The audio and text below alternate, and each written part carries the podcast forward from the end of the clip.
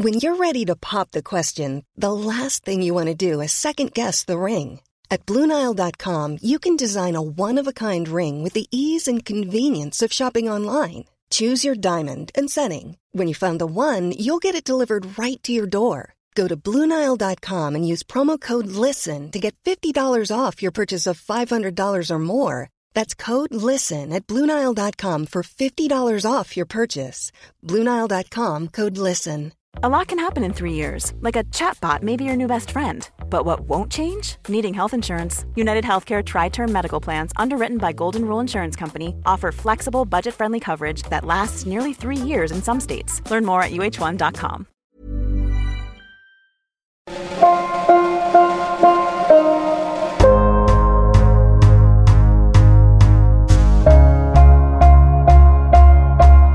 Radio Westeros, Episode 50 The Beggar King. Spoilers all books. Hello, and welcome to another episode of Radio Westeros. I'm Lady Guinevere, and today I'm bringing you an episode all about Viserys Targaryen. We'll begin this episode with a look at the events of Prince Viserys' early life and a little speculation on how well he actually knew his father, followed by an analysis of his experience as a child in the midst of Robert's rebellion. Next, we'll follow Viserys and his sister into exile, examining their time in Braavos and what happened to them in the years that followed. Then we'll catch up on the Beggar King as we're introduced to him in A Game of Thrones and follow his decline as he becomes Khal Rhaggat and dies in Vaes Dothrak. We'll wrap it up with an analysis of his death and his role in the greater story. The usual readings and an unusual advert from Essos will complete the episode. Before we get started, I want to take a minute for a couple of announcements. First, we realize it's been a while since you last heard Yoke Boy on these airwaves as my co host, and I want to thank everyone who's asked after him during this time and let you all know that while he's still working through the bureaucracy of immigration, he and I are both eagerly awaiting the day that he can rejoin us. Soon, we hope. Second, a milestone. This is episode number 50.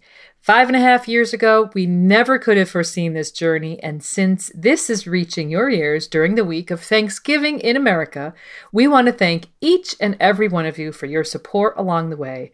We couldn't have reached this place without you. For all those of you who have listened, shared, commented, and subscribed during this journey, thank you so much.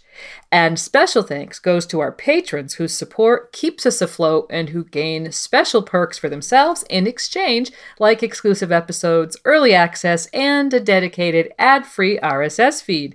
Check out our campaign at patreon.com slash Radio for details if you'd like to join this amazing group of people.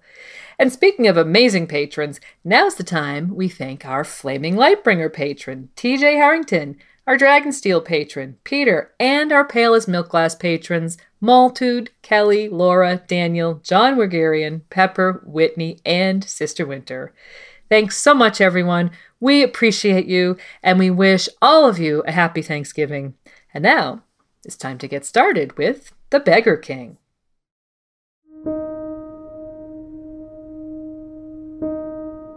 Prince Viserys, born in 276 AC, was small but robust and as beautiful a child as King's Landing had ever seen. Viserys Targaryen was born in 276 AC to Queen Rhaella and King Aerys II Targaryen, 17 years after the birth of his elder brother Rhaegar. In those 17 years, Queen Rhaella had suffered through a total of eight miscarriages, stillbirths, and premature infant deaths, and her husband's growing paranoia. King Aerys, destined to be known in the history books as the Mad King, was not entirely unstable during those years, but the string of personal tragedies led to suspicion and erratic behavior on his part that may well have presaged his later volatility. Aerys may not have been obviously mad, but even in the early years of his reign, he was prone to grandiose ideas and arrogance that likely hinted at trouble to come with his disposition. He was certainly never what one would call steady and sensible, which was unfortunate since, following the tumult of generations of conflict with their Blackfire cousins and a string of tragedies during the reign of Aegon V, House Targaryen had been reduced to Aerys and his sister wife Rhaella and whatever children they might produce. And it's just possible that the strain of that responsibility may have told against King Aerys' fragile mental health. Certainly, his behavior towards his wife following several miscarriages and stillbirths seemed paranoid, which is a condition that would come to define the king in the years to come. Following the death of the infant Prince Daeron, born from the queen's fourth pregnancy following Rhaegar's birth, the king decided that his wife must be unfaithful and that their tragedies were a judgment of the gods. He decreed that she must be confined to Maegor's holdfast and attended day and night by two septas to ensure her fidelity. And yet, the pattern of tragedies continued. Another miscarriage, a stillbirth, and two more infant deaths would follow, and now the king had to seek elsewhere for blame. The wet nurse for Prince Jaehaerys, who was born of Rhaella's ninth pregnancy and lived only a few short months, was accused of poisoning the babe and executed. Then the king decided his own mistress was the culprit, and she was likewise executed. But the king eventually reached the conclusion that his own numerous infidelities may have been to blame, and after a lengthy fast and walk of repentance in 275 AC, he declared that henceforth he would be faithful to his marriage vows. His convictions seemed to be supported by the birth of the healthy Prince Viserys the following year, but Aerys's frame of mind was now anything but healthy. Instead of rejoicing with the rest of his court, the king became more paranoid than ever. He ordered Kingsguard to stay with the baby day and night and would allow no one to touch him without his leave. Even the queen could not be alone with him, and the gifts that were sent to the new prince from across the realm were all burned, lest any of them be cursed. A wet nurse for the prince was a necessity when the queen's milk dried up, but the king insisted that his own taster must suck from her breasts before she fed the child to keep him safe from poison. As the months went by following his birth, both queen and baby were kept under close confinement in the Red Keep, even when the hand Tywin Lannister held the great tourney at Lannisport in honor of the prince's birth. At this point, the relationship between Aerys and his hand had grown very strained. The World Book tells us by this time it was plain to see that the second Targaryen was already sliding rapidly into madness. But in the year following Viserys' birth, Lord Darklyn of Duskendale decided to take the king hostage in a bid to obtain a charter for his port city and regain some autonomy from King's Landing. During what would be six months of captivity, Aerys' paranoia about his hand, his son, his wife, and just about everything else in his life grew out of control. After he was rescued by Sir Barristan Selmy, the king took refuge in the Red Keep and didn't leave it for four years. The World Book tells the story of his mental condition best. Captivity at Duskendale had shattered whatever sanity had remained to Aerys II Targaryen. From that day forth, the king's madness reigned unchecked, growing worse with every passing year. The Darklyns had dared lay hands upon his person, shoving him roughly, stripping him of his royal raiment, even daring to strike him. After his release, King Aerys would no longer allow himself to be touched, even by his own servants. Uncut and unwashed, his hair grew ever longer and more tangled, whilst his fingernails lengthened and thickened into grotesque yellow talons. He forbade any blade in his presence save for the swords carried by the knights of his Kingsguard, sworn to protect him. And so, in these Viserys' formative years, his father's behavior spiraled out of control. While Sir Barristan would one day tell Daenerys that her mother had sheltered the child as best she could, the king's very appearance spoke to a terrifying madness, while his behavior became ever more cruel and driven by fear and paranoia.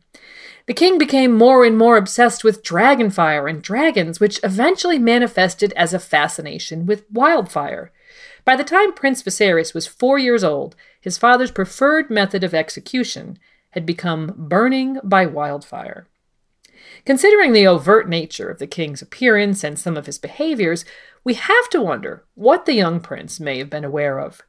We can only hope that as a very young child he remained ignorant of the excitement that burning enemies caused in his father and of the late night visits his mother endured after these events. Since the queen and her youngest son were kept in virtual seclusion and under close guard, it wouldn't be remarkable if Viserys was actually close by.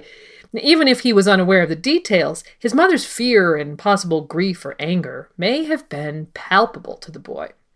In short, no matter how hard Rhaella tried, we think it's very unlikely that Viserys was completely sheltered from his father's behavior, and he must have had some awareness of the strangeness of it. And if this awareness became particularly traumatic, then we have an excellent reason for the older Viserys to have repressed any number of pertinent details about his childhood from his memory. At the same time, we can assume that Viserys was being raised upon the usual diet of Targaryens aren't like other men, and like any young boy, he would have sought to emulate the behavior of the adults around him. It's easy to see how this might have been a dangerous combination of traits and experiences, or at the very least, not the most healthy one. And in fact, Sir Barristan Selmy would one day express reservations about the youthful character of the young prince to Daenerys. As a member of the Kingsguard, Barristan must have been very close to the small royal family indeed. Prince Rhaegar by this time was living on Dragonstone with his wife, Princess Elia of Dorne, and their new daughter, Princess Rhaenys. As mentioned, the Queen and Viserys were kept under guard constantly, and Sir Barristan would have been a part of that, and probably spent a lot of time observing not only the King and Queen, but the young prince as well. Which certainly explains his initial reservations about Daenerys, to whom he confesses, The truth is, I wanted to watch you for a time before pledging you my sword, to make certain you were not mad as well as his caution when discussing Viserys, whom he had had plenty of opportunity to observe as a child. While a difficult or even tragic early childhood need not doom a person to madness, given a certain predisposition and what happened to his family in the next couple of years, we do think that Viserys had the deck stacked against him. However, while it's made clear that the king's relationship with his heir Rhaegar was unraveling in the last several years of his life, we think that here is where Rhaella must have succeeded in sheltering her youngest son, because the grown Viserys still reveres his dead elder brother as a hero. One of the instances of his apparently flawed memory comes when Dany recalls Viserys telling her of Rhaegar's prowess as a tourney knight, comparing him to the legendary Sir Arthur Dayne. Barristan, as Arstan Whitebeard, would tell her, It is not my place to question the words of Prince Viserys. Later, having been corrected as to what Dany saw as her brother's rank, he would again protest, It is not meet for me to deny his grace's words, before going on to correct the record. Rhaegar was the victor of but one tourney in his lifetime, and that was the one that changed everything for House Targaryen. If Aerys ever tried to poison his younger son's mind against the elder, it seems not to have worked, since for Viserys, it seems that Rhaegar remained firmly in the pantheon of revered ancestors, along with their father Aerys, to be sure. On the other hand, we do know that the king's group of supporters at court in those years used his youngest son as a pawn of sorts, a useful tool as the spare heir to threaten Rhaegar with. At any proof of actual conspiring or treason on the crown prince's part, the king's camp would have suggested disinheriting Rhaegar and naming Viserys as heir in his place, with themselves as potential regents, a convenient arrangement for men who might not want to lose power in the case of the king's death. And in this political environment, rumors swirled, claiming alternately that, quote, the crown prince was planning to depose his father and seize the Iron Throne for himself, or that, quote, King Aerys meant to disinherit Rhaegar and name Viserys heir in his place. Surely knowledge of any of this would have caused some cognitive dissonance in the younger son, though we don't know how this would have manifested. In the wake of Rhaegar's death, the World Book refers to Viserys, not Aegon, as Aerys' heir, seemingly indicating that the king had finally made the decision to change the succession in favor of his younger son.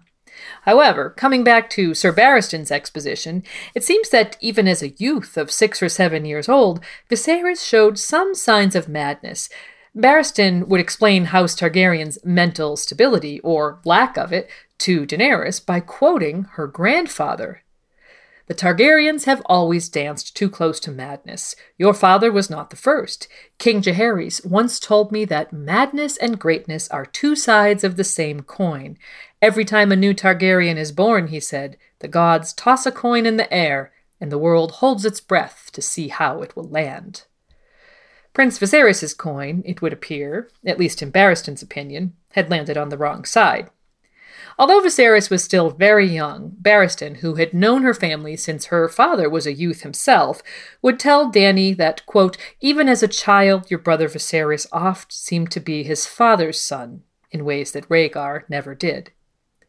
So it's entirely possible that Viserys exhibited early behavioral warnings, as we saw hinted at with Joffrey years later, or perhaps shared some of his father's fascinations or personality traits that, in retrospect, might have been seen as warning signs.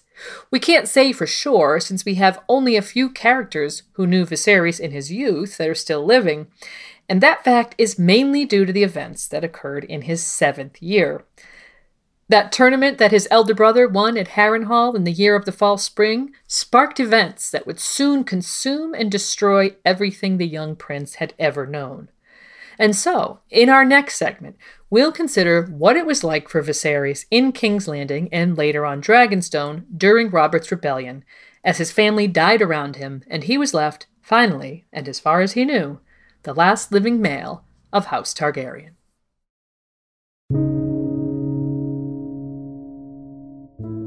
Viserys was Mad Aerys' son. Just so. After the tourney of Harrenhal, tensions escalated quickly in King's Landing.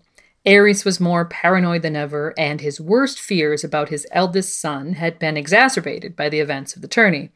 The Mystery Knight's appearance and Prince Rhaegar's victory in the tournament, followed by his honoring of Lyanna Stark, all but poured gasoline on the flames of the king's madness. During these events, Prince Viserys and Queen Rhaella had remained in King's Landing, guarded by Jaime Lannister, who had been sent back to the capital following his investiture at Harrenhal. If our theory is correct, then following his own return to the capital, Aerys may have learned that the Mystery Knight had been in fact Lyanna Stark and sent men to arrest her. At the same time, the promise of spring had evaporated and winter had returned to the realm. Displaying the faith he now placed in his pyromancers, Aerys had them burning wildfire on the ramparts to try to magic winter away. Rhaegar was at Dragonstone with his wife for the birth of their second child, Prince Aegon, but would soon return to the Riverlands with a small group of his closest supporters, where, for whatever reason, he encountered Lyanna Stark and set in motion the events that would, to quote the World of Ice and Fire, consume his house and kin and all those he loved, and half the realm besides. Still in King's Landing, Viserys would have been in the Red Keep when Brandon Stark rode in and demanded Rhaegar come out and die. To all appearances, his elder brother had abducted Lyanna Stark and vanished, along with two of the King's Guard. While Rhaegar's true reasons may have been far more inscrutable than they appeared, it's clear from Daenerys' memories that Viserys accepted these events at their face value. She recalls that Viserys had once told her that everything that followed was her fault for being born too late. If I had been born more timely, he said, Rhaegar would have married me instead of Elia, and it would have all come out different. If Rhaegar had been happy with his wife, he would not have needed the Stark girl. Clearly, Viserys, as a child observer, had a fairly reductionist view of the events that led to his family's downfall. His apparent faith that Rhaegar would have been happily married to his sister if only he had one is a childlike romanticism that Barristan, who knew both Rhaegar and Elia, didn't share. As he would put it, I'm not certain it was in Rhaegar to be happy. Jaime Lannister fills in the gaps of what happened, telling Catelyn Stark that Brandon and his companions were all arrested for plotting the murder of the Crown Prince. Their fathers were summoned to King's Landing, and all were executed, with the inexplicable exception of Ethan Glover. Lord Rickard Stark demanded trial by combat, and so was made to face the king's champion, Fire. He was roasted in his armor, while a restrained Brandon struggled to save him, ending up strangling himself in a most gruesome manner. Could Viserys have been aware of these events? Jaime would later think that Rhaella's eyes had been closed for years, but some of the facts must have filtered in. The young prince was clearly aware of the abduction and of Brandon Stark's appearance in the capital. If nothing else, he would soon become aware of what followed Aerys demanding the heads of Eddard Stark and Robert Baratheon, and Jon Arryn's refusal and subsequent calling of his banners. By the time Viserys was seven years old, his father's kingdom would be embroiled in a civil war caused, as he and many others saw it, by his elder brother's abduction of a young noblewoman. In the ensuing months, the rebellion would swirl in areas far removed from the capital the Vale, the Reach, the Stormlands, and ultimately the Riverlands.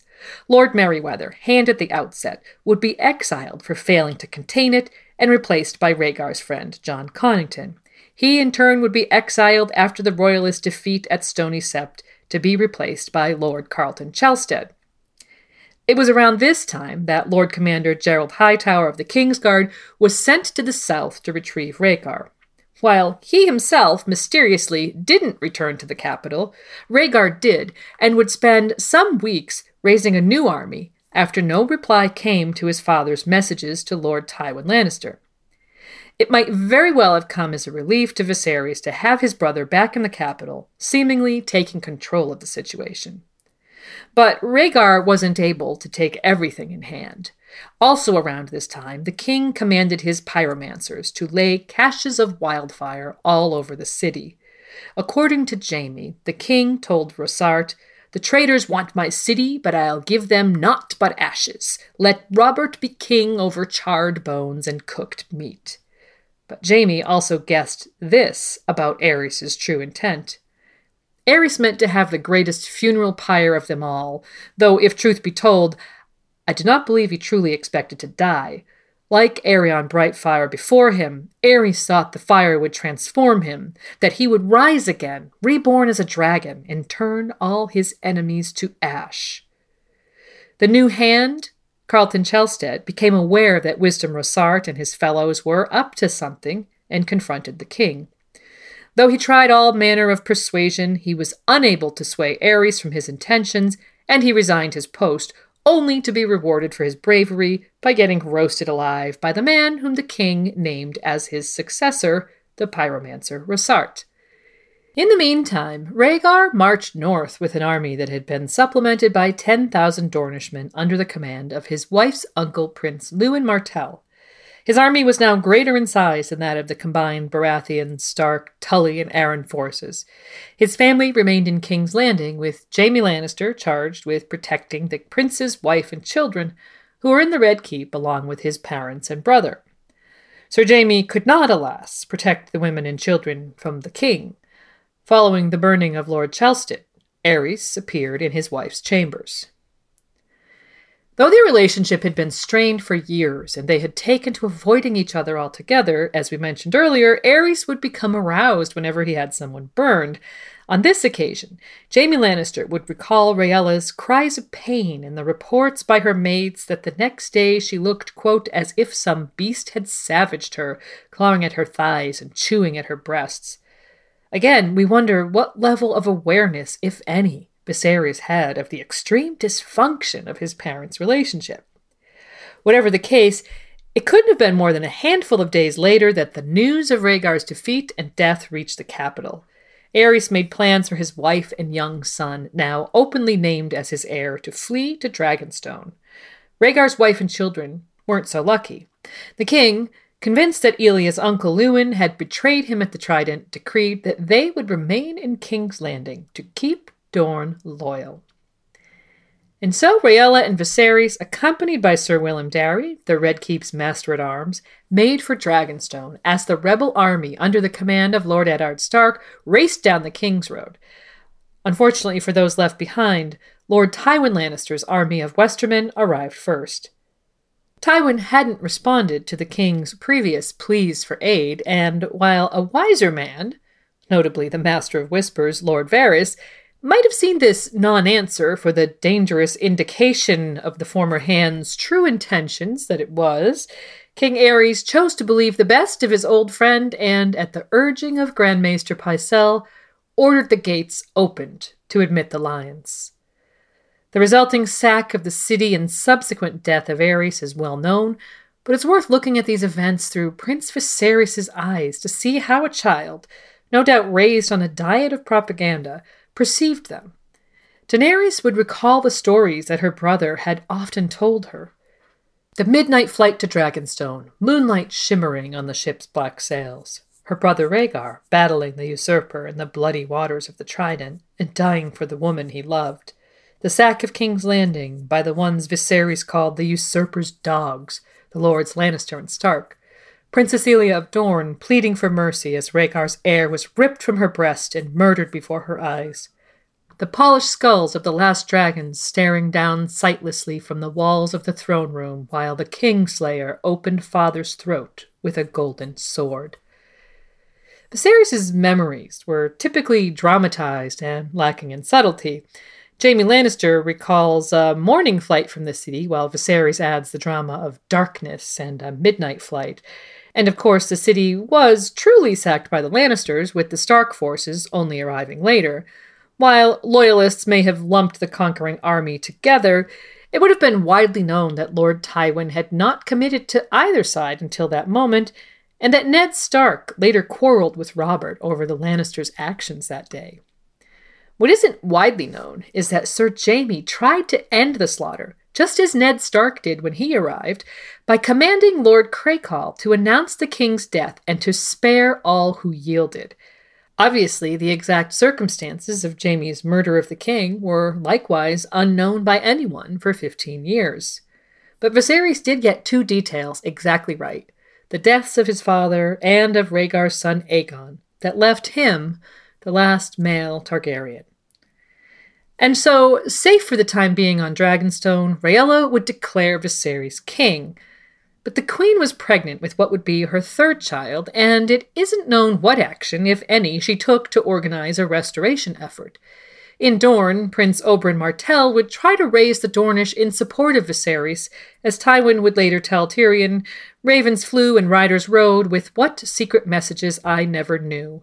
But Lord Jon Arryn soon reached a diplomatic agreement with Oberyn's brother Prince Doran, and that would seem to have been the end of the Dornish support for House Targaryen. Rhaella and Viserys were left on Dragonstone with their small household and even smaller guard, seemingly to await the fate the new king would decree for them. There are two interesting questions to contemplate here. The first of which is why did no loyalists attempt to join the queen and her son at Dragonstone? House Darry and House Hightower are both stated to have been loyal, and Prince Oberyn's secret messages must have been going somewhere. As far as Dorne is concerned, the notoriously cautious Doran Martell clearly saw which way the wind was blowing and put an end to overt Dornish support of House Targaryen.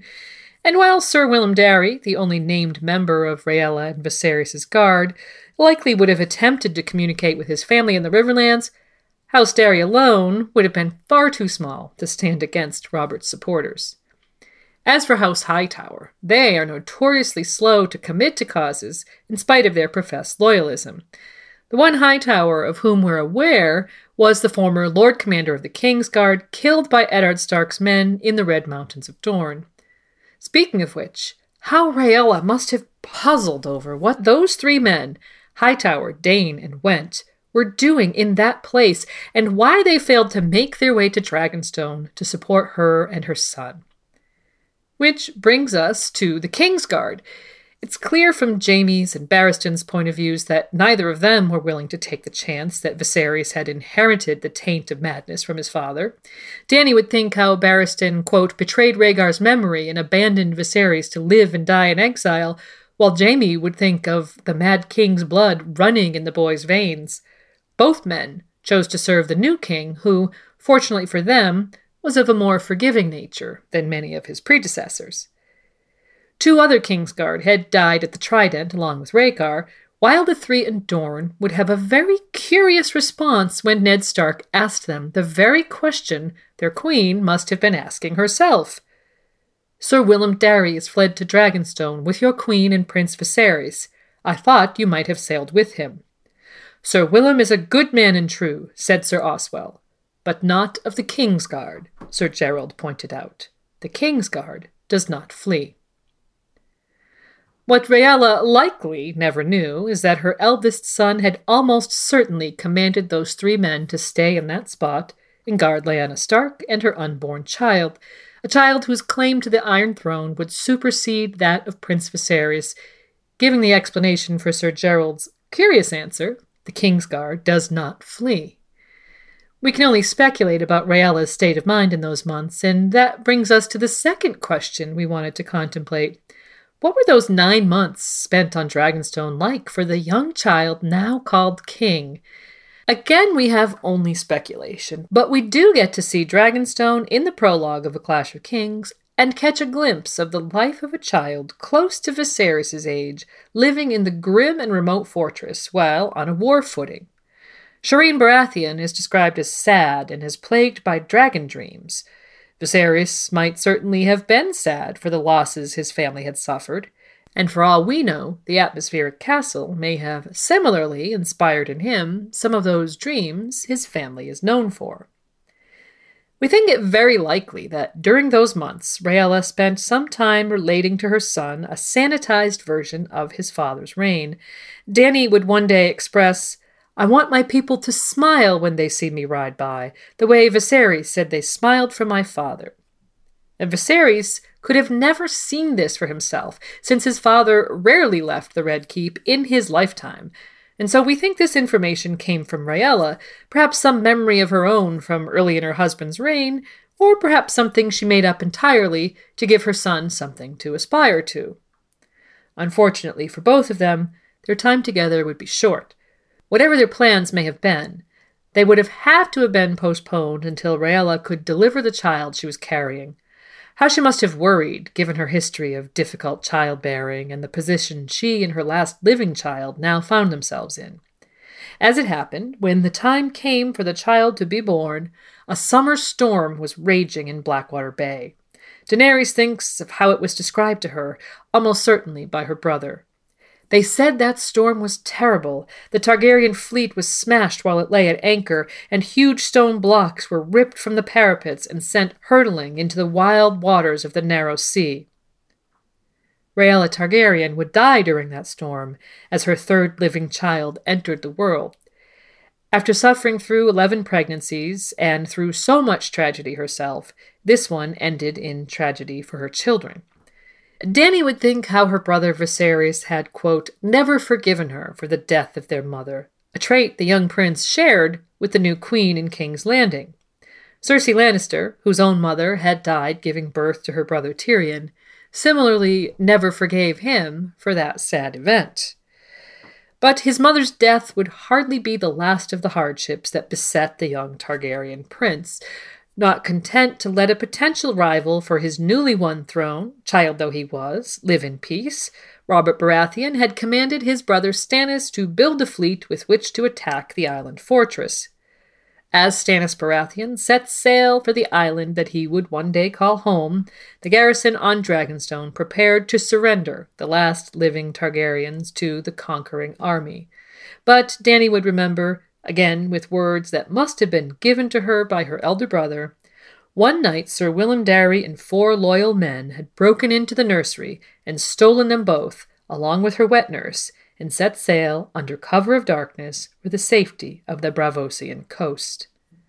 Once again, Viserys was spirited out of the path of danger on a dramatic midnight flight by sea, and that second flight to Braavos would mark the beginning of a new way of life for Viserys Targaryen. As a so called king in exile, the boy would spend the next 14 years of his life on the run, always seeking a way to reclaim the life and home he had once known. Only time would tell to what lengths he would be willing to go in order to achieve that dream. Here's a cool fact a crocodile can't stick out its tongue. Another cool fact you can get short term health insurance for a month or just under a year in some states. United Healthcare short term insurance plans are designed for people who are between jobs, coming off their parents' plan, or turning a side hustle into a full time gig. Underwritten by Golden Rule Insurance Company, they offer flexible, budget friendly coverage with access to a nationwide network of doctors and hospitals. Get more cool facts about United Healthcare short term plans at uh1.com. Mom deserves the best, and there's no better place to shop for Mother's Day than Whole Foods Market. They're your destination for unbeatable savings, from premium gifts to show-stopping flowers and irresistible desserts. Start by saving 33% with Prime on all body care and candles. Then get a 15-stem bunch of tulips for just $9.99 each with Prime. Round out Mom's menu with festive rosé, irresistible berry chantilly cake, and more special treats. Come celebrate Mother's Day at Whole Foods Market.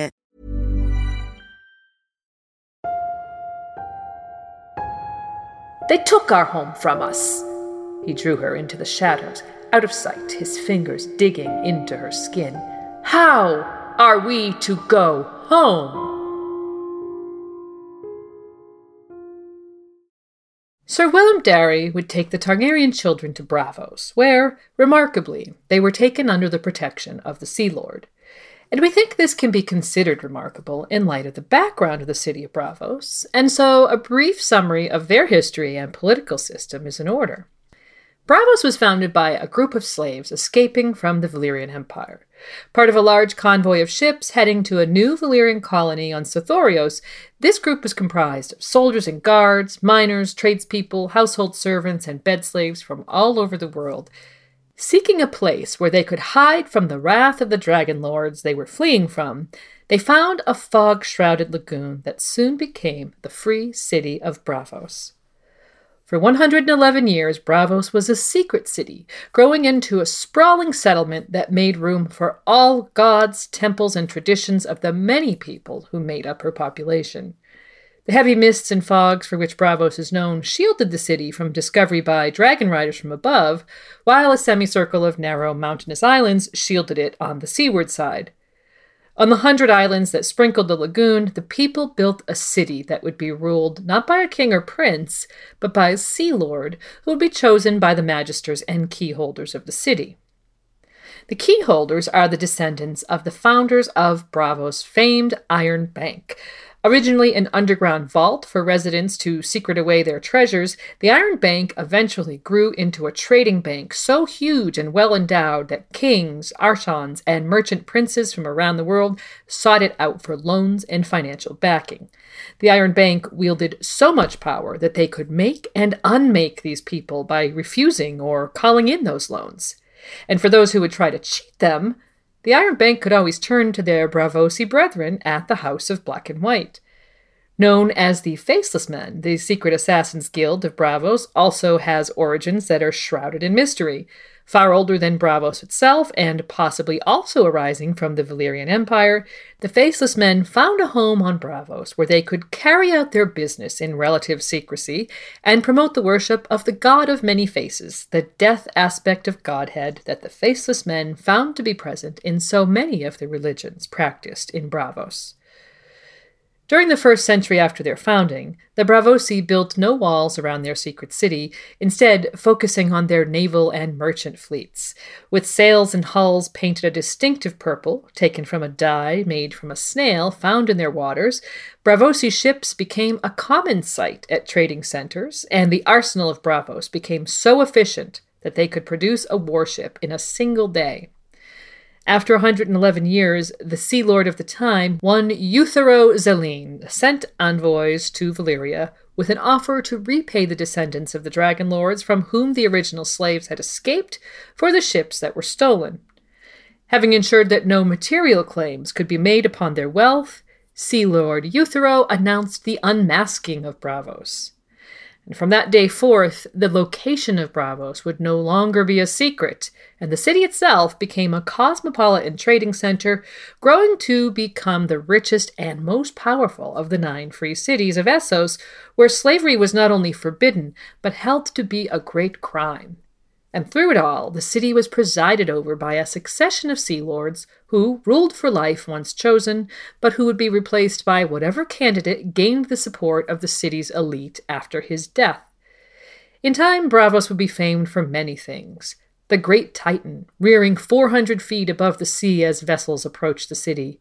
The water dancers who dueled with narrow pointed blades on the surface of the moon pool, chief of whom would serve as the first sword to the Sea Lord its many canals and islands, and the great freshwater river, an aqueduct and engineering marvel that carried drinking water to the city's residents, the Temple of the Moon Singers, greatest of Braavos's many temples, her courtesans, free women of wealth and power whose favors were sought by kings and bankers alike, and of course its bank and the mysterious Guild of Faceless Men, both of which continued to grow in power.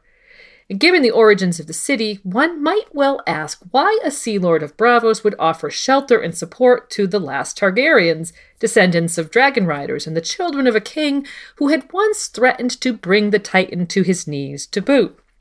There are so many questions that we wish we had answers to. Did Willem Darry himself have a connection to Braavos? Why not travel to Lys or Volantis, where Valyrian culture had survived and other Westerosi, including Targaryens, had been known to seek shelter during exile? Was there something about that particular Sea Lord, whose name we don't even know, or Braavos itself, that made it the best candidate as a refuge for the last descendants of the last Dragon Lords? While men of wealth and power in the other cities may have offered shelter, there would almost certainly have been a quid pro quo. We can only speculate that perhaps it was the very secure and secretive nature of Braavos itself that made it ideal. The Sea Lord of Braavos seems to have been willing to host not only the Targaryen children, but also their Westerosi supporters in secrecy. And the why may also have been related to the history of the Iron Bank. We know that early in his reign, Aerys II owed a debt to the bank thanks to loans taken by his father Jaehaerys II. Following Aerys's rash comments about building an enormous fleet with which to bring the Titan to its proverbial knees, his hand, Tywin Lannister, had paid those debts with his own money, thus transferring all obligations and interest owed to himself. So perhaps the Iron Bank had designs upon replacing Tywin Lannister as financier to the Iron Throne and saw control of the Targaryen heirs as a way to achieve that. By the time of their flight, the alignment of House Lannister with the new king of Westeros would have been well known. Maybe the Braavosi sought a return of their influence over the Iron Throne and of the revenue that once went along with that. In any case, the Sea Lord of 284 AC gave the Targaryen refugees a house, likely in his own compound, to call home. This house was described in Daenerys' vision in The House of the Undying in Qarth. She remembered those great wooden beams and the carved animal faces that adorned them, and there, outside the window, a lemon tree. The sight of it made her heart ache with longing. It is the house with the red door, the house in Braavos. The house with the red door, which symbolizes home for Dany, was nothing more than a comfortable stop in their exile for her older brother. Home for Viserys would always be Westeros, as we'll see. In Braavos, as comfortable as they were, they were exiles, living in another man's home, beholden to the Sea Lord for their residence, their clothing, their servants, and food, and, more than anything else, their safety. During the five years or so they spent in Braavos, one thing of note took place, though without the knowledge of either Viserys or his sister. At some point, Prince Oberyn Martell of Dorne visited the Sea Lord.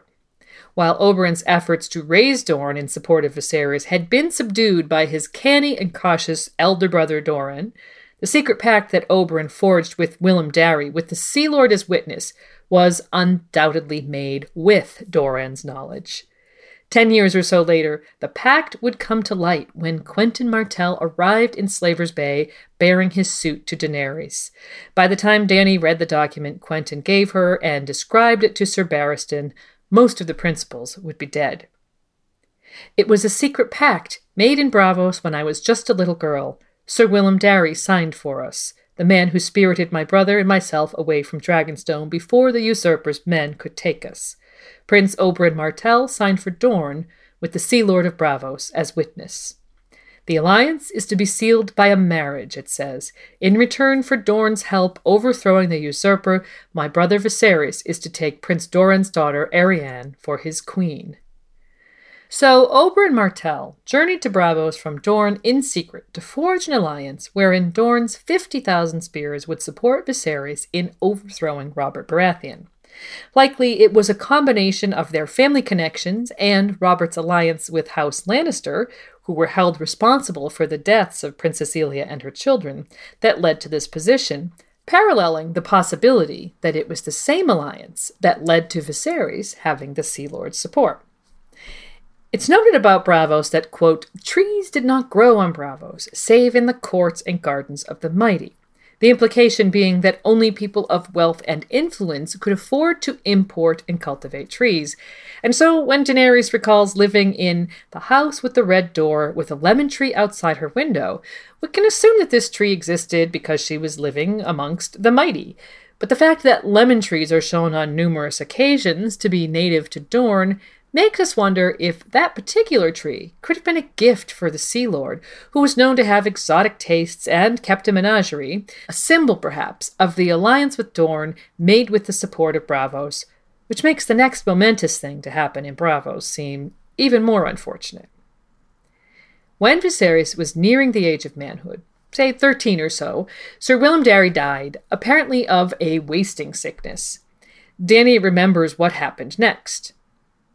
After Sir Willem had died, the servants had stolen what little money they had left, and soon after they had been put out of the big house. Dany had cried when the red door closed behind them forever. This memory of Dany's indicates one of two things. Either the support of the Sea Lord was so fragile and possibly linked to Willem Darry personally that his death could lead to a withdrawal of support for the Targaryens, or, and much more likely, we think, Darry's death coincided roughly with the death of the Sea Lord himself. In a city whose leader is chosen rather than inherited, it's to be expected that a change in leadership would bring changes in policy at best and some amount of turmoil at worst. Years later, Arya Stark would observe the mounting tensions as the health of a different Sea Lord failed. When he is dead, there will be a choosing, and the knives will come out. That was the way of it in Braavos. In Westeros, a dead king was followed by his eldest son, but the Braavosi had no kings. And so, if the Sea Lord who supported Dany and Viserys died, it's entirely possible that, quote, the knives came out, and in the midst of that turmoil, these two children, who now had no adult protector, were turned out to fend for themselves. While this sort of thing may have been normal in Braavos, we think that the relatively unexpected turn of events may have been perceived very differently by Dany and Viserys. First, Dany, being younger, made a relatively simple correlation between two events that affected her directly Sir Willem's death and getting turned out of the house with the red door. But for Viserys, nearly a man grown and scarred from a childhood of trauma, there may have been another, more frightening element the knives. Their flight from Braavos would be their second time fleeing into exile from what appeared to be a safe haven, though Dany could not recall the first. Viserys, though, would be well familiar with flights from danger, and we think it's not out of the question that he would ultimately attribute this latest one to the same cause as not only their flight from Dragonstone, but also that earlier one from King's Landing ahead of the rebel armies the will of the usurper, in fact, Dany's memories of that time support this interpretation. They had wandered since then, from Braavos to Myr, from Myr to Tyrosh, and on to Qohor and Volantis and Lys, never staying long in any one place. Her brother would not allow it. The usurper's hired knives were close behind them, he insisted, though Dany had never seen one. Robert's hired knives are mentioned repeatedly in Dany's point of view by both her and Viserys, clearly a theme that has followed them both for years, though it's pointedly stated in that passage that Dany had never seen one. But in A Game of Thrones, when Robert gets news of Daenerys' marriage to Khal Drogo, he bemoans the advice that had led him to not send assassins after the two for all those years.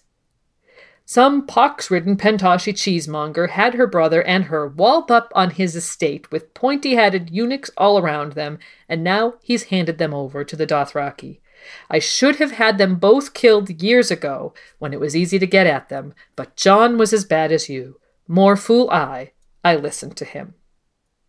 And so it's just as pointedly noted that, on the advice of Lord Jon Arryn, Robert did not send any knives after Viserys during those years, making Viserys' later statement to Illyrio seem steeped in paranoia. His hired knives follow us everywhere.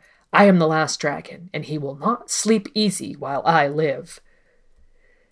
But if we allow that perhaps the knives Viserys and Dany fled from in Braavos were related more to the regime change there than to a plot by Robert Baratheon, then we just might have the origins of Viserys's paranoia about hired assassins. Imagine a scenario where men with blades are fighting on account of a regime change. We've actually seen a very similar situation in A Game of Thrones, and we think there could be a very strong parallel. After Robert Baratheon dies, one could make the case that the knives came out in King's Landing. Not only did the Lannisters fight the Starks in the Red Keep, quickly overwhelming Ned's much smaller force, but there were two children who were bystanders to the violence. Sansa was a prisoner, safe from immediate harm in a tower room, but her sister Arya was found at her fencing lessons with Syrio Forel. Syrio Forel, Arya's instructor, was at one time the first sword of Braavos. For nine years, he served a former Sea Lord as champion, his position ending only when that Sea Lord died. Now, there aren't endless possibilities, and so we have to consider if perhaps Syrio was first sword when Viserys and Dany were in Braavos. Back in King's Landing, when Sir Meryn Trant and five Lannister guardsmen came for Arya, Syrio, his sword now sworn to House Stark, stood in their way. It says, Syrio Forel stepped between them, tapping his wooden sword lightly against his boot.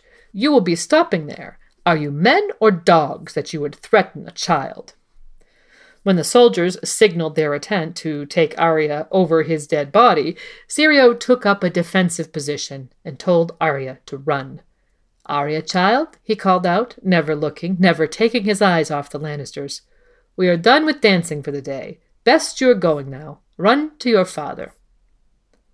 In our mind's eye, we can see a younger Syrio in the Sea Lord's palace when armed men came to take Viserys and Daenerys into custody, remembering that possession of these two children might have been seen as a valuable asset for a prospective Sea Lord, or, alternatively, as a threat by a different candidate. Assuming these men might not have had their best interests at heart, it's easy to see a parallel scene unfolding where Syrio held off the blades while Viserys and his sister fled. If the servants had already stolen away with whatever they could carry, demonstrating the same lack of loyalty the household at Dragonstone had shown in the face of Stannis' advance, the children would have been forced to flee the city with whatever small possessions were left to them. And it's easy to see how this scenario, or a similar one, would have inspired a fear of assassins in Viserys, who was, after all, still very young, and has demonstrated a tendency towards both reductionist thinking and paranoia. From that point on, we propose, alone, frightened, and suffering from post traumatic stress, Viserys became very much his father's son, gripped by paranoia and driven by grandiose ideas. They had wandered since then, from Braavos to Myr, from Myr to Tyrosh, and on to Qohor and Volantis and Lys, never staying long in any one place. Her brother would not allow it. The usurper's hired knives were close behind them, he insisted, though Dany had never seen one.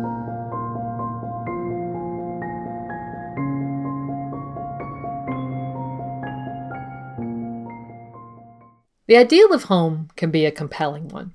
For Dany and many others, home could be found any place that one is safe and with family.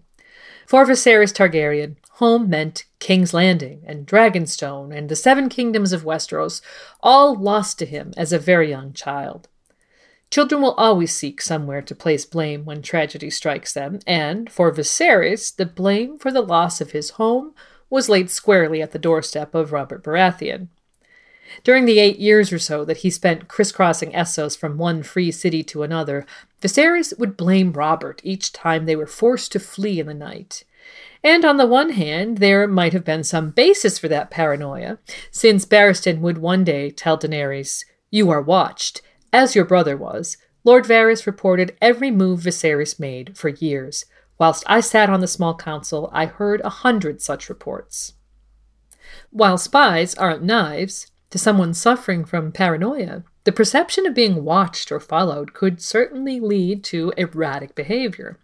Seen from the perspective of a child who was affected by this behavior, the tragic consequences are clear. Her whole life had been one long flight, it seemed. She had begun running in her mother's womb and never once stopped. How often had she and Viserys stolen away in the black of night, a bare step ahead of the usurper's hired knives? What we know about these years comes entirely from Dany's memories.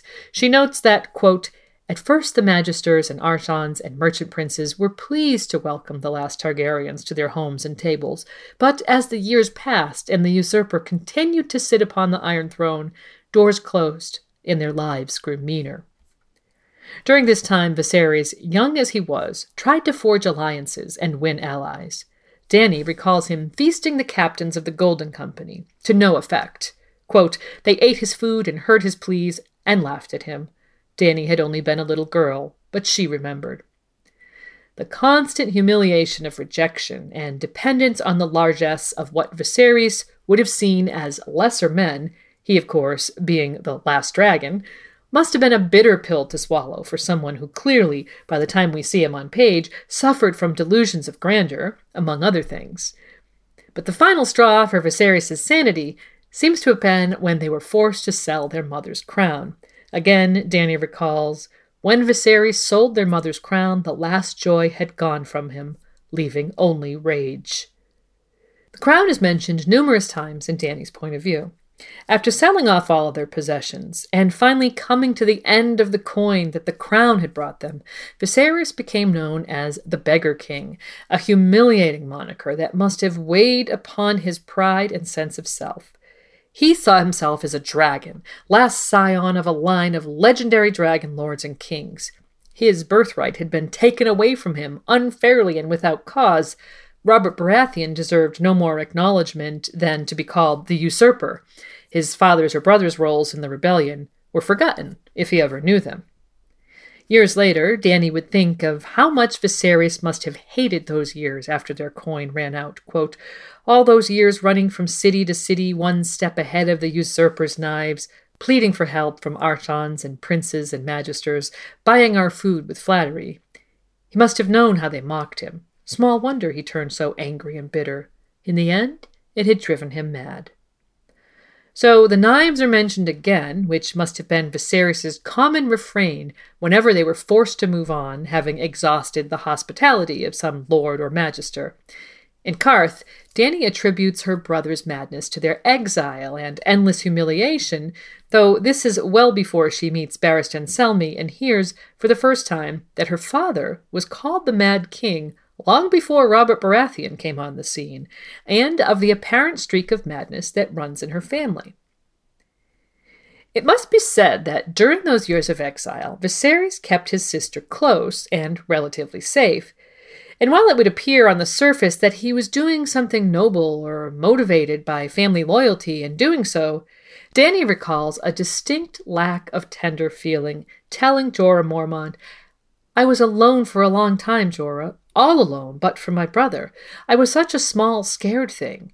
Viserys should have protected me, but instead he hurt me and scared me worse.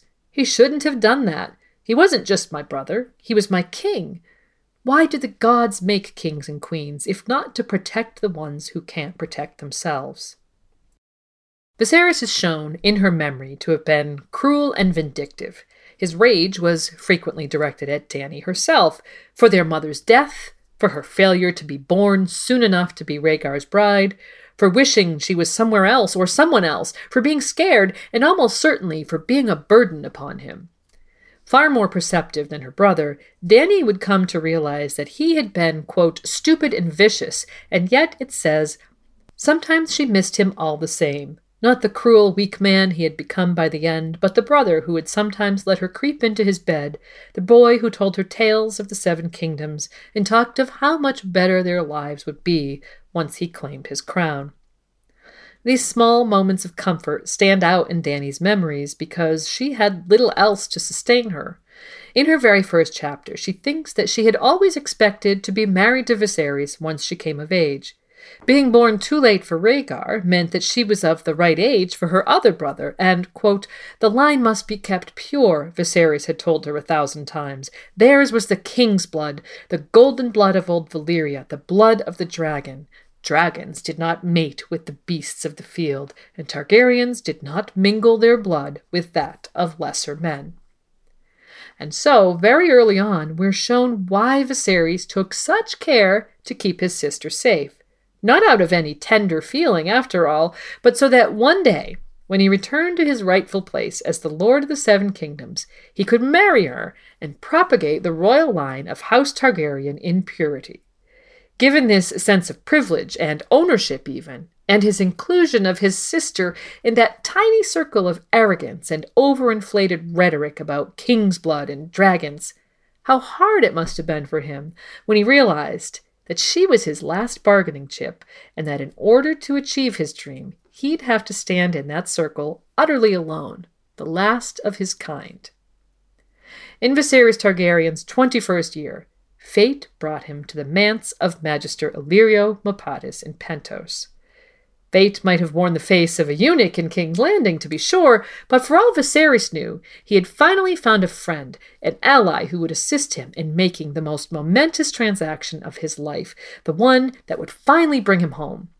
Because it turned out the beggar king had that one final treasure he could sell after all.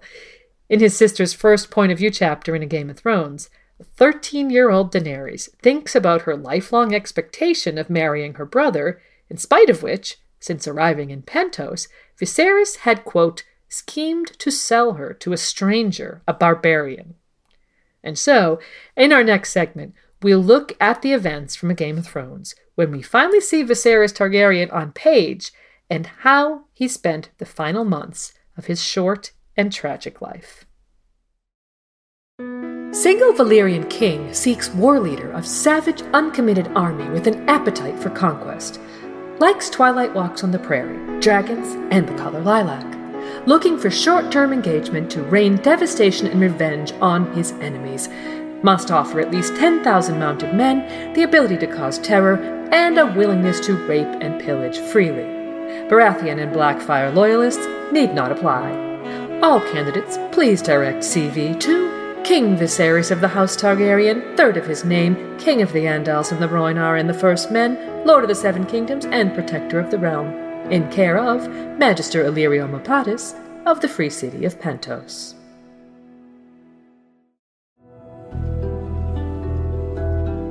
We go home with an army, sweet sister, with Khal Drogo's army. That is how we go home. And if you must wed him and bed him for that, you will.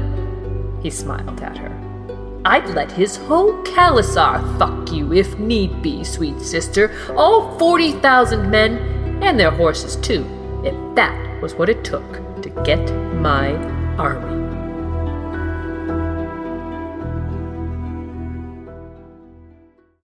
Our introduction to Viserys in story comes in Dany's first point of view chapter as she prepares to attend the banquet where she'll be presented to Khal Drogo.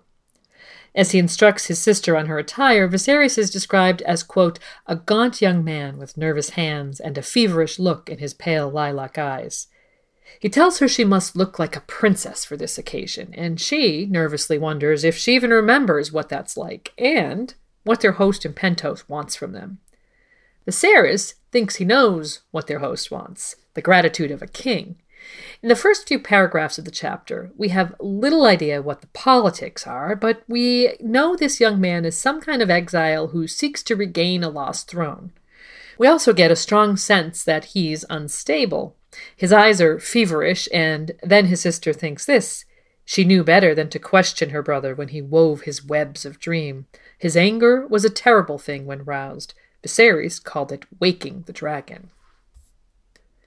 And even as she has that thought, Viserys is criticizing her appearance, and then, in an extremely proprietary way, he touches her breast and twists her nipple, likely not for the first time, and definitely not for the last, threatening her. You will not fail me tonight. If you do, it will go hard for you. You don't want to wake the dragon, do you? Daenerys at this point seems quite meek and acquiesces. Viserys, it says, quote, touched her hair, almost with affection, and tells her, When they write the history of my reign, sweet sister, they'll say it began tonight. Remembering that this is from Dany's own point of view, that almost is heartrending, especially when we learn their backstory and that these two are really all each other has in the world. In terms of knowing what Illyrio wanted from them, it took a long time, both within and without the narrative, before we could start to piece all that together. One thing that seems clear is that Viserys' plight as an exile and reputation as the Beggar King paved the way for people to use him. Step up Illyrio Mopatis and Varys the Spider. In their early conversation, overheard by Arya in King's Landing, the two plotters talk of war and whether to hasten or delay their plans. And as a reminder, we go into great depth about these plots in our Blackfyre episode, number 25.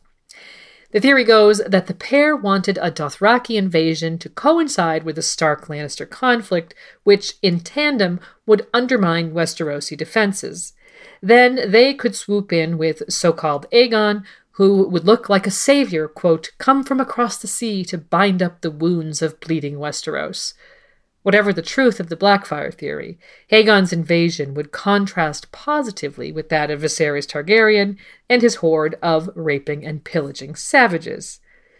So the notion that Varys and Illyrio were using Viserys in such a manner seems like a fair assertion, Viserys, however disenfranchised, still had some kind of figurehead value as a Targaryen prince, but his desperation attracted the plotting of Illyrio Mopatis, a man Jorah Mormont would call both greedy and devious.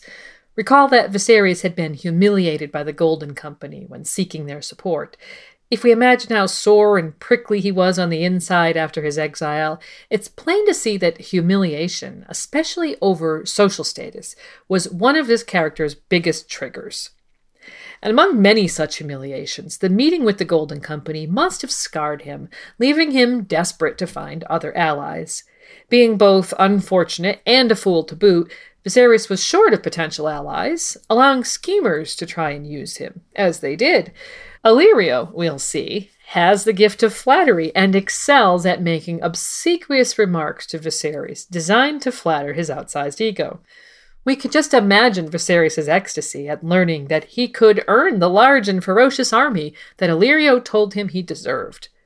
The price would appear to be steep, though. His own sister would have to marry the Dothraki warlord in order to seal the deal, considering that Viserys had so often told Dany that, quote, dragons do not mate with the beasts of the field, and Targaryens do not mingle their blood with that of lesser men. It might have come as a blow to his worldview to make this bargain. As for Dany herself, in A Dance with Dragons, Illyrio tells Tyrion, Viserys lusted for his father's throne, but he lusted for Daenerys too, and was loath to give her up. The night before the princess wed, he tried to steal into her bed, insisting that if he could not have her hand, he would claim her maidenhead.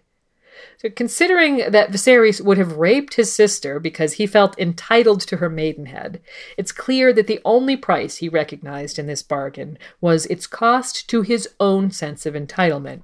He didn't truly care about Dany. In Viserys' Game of Thrones, the pieces only mattered as they stood in relation to him. And the lure of home and promise of revenge mattered all too much to Viserys. Dany remembered him telling her that one day they would get everything that had been taken from them back. In her memory, it says sometimes his hands shook when he talked about it, and also Viserys lived for that day.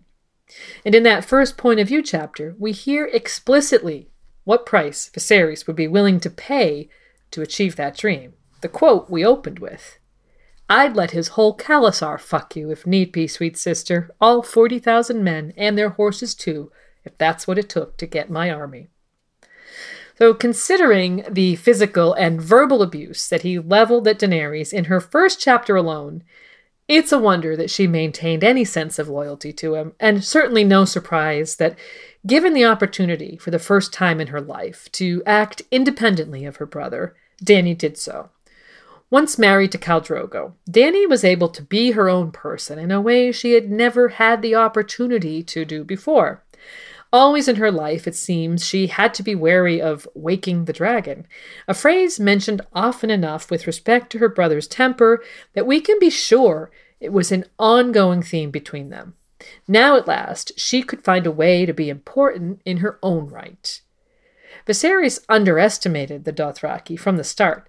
Far from being ignorant savages whom he could use as pawns, the Dothraki would not be told what to do from the outset. It was ingrained in their very culture. Jorah Mormont would explain to Dany the Dothraki look on these things differently than we do in the West. I've told him as much, as Illyrio told him, but your brother does not listen. The horse lords are no traitors. Viserys thinks he sold you, and now he wants his price. Yet Khal Drogo would say he had you as a gift. He will give Viserys a gift in return, yes, in his own time. You do not demand a gift, not of a khal. You do not demand anything of a khal.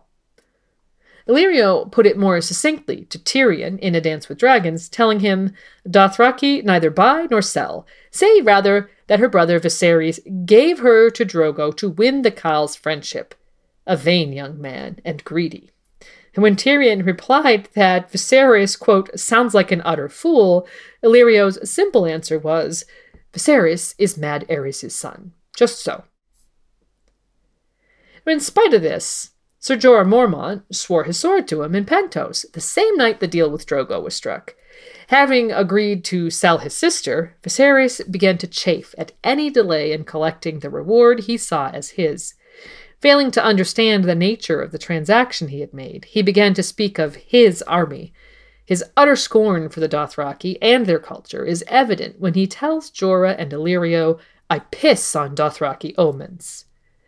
An early indication of Jorah's opinion of Viserys would come when he cautioned him to be patient with Khal Drogo.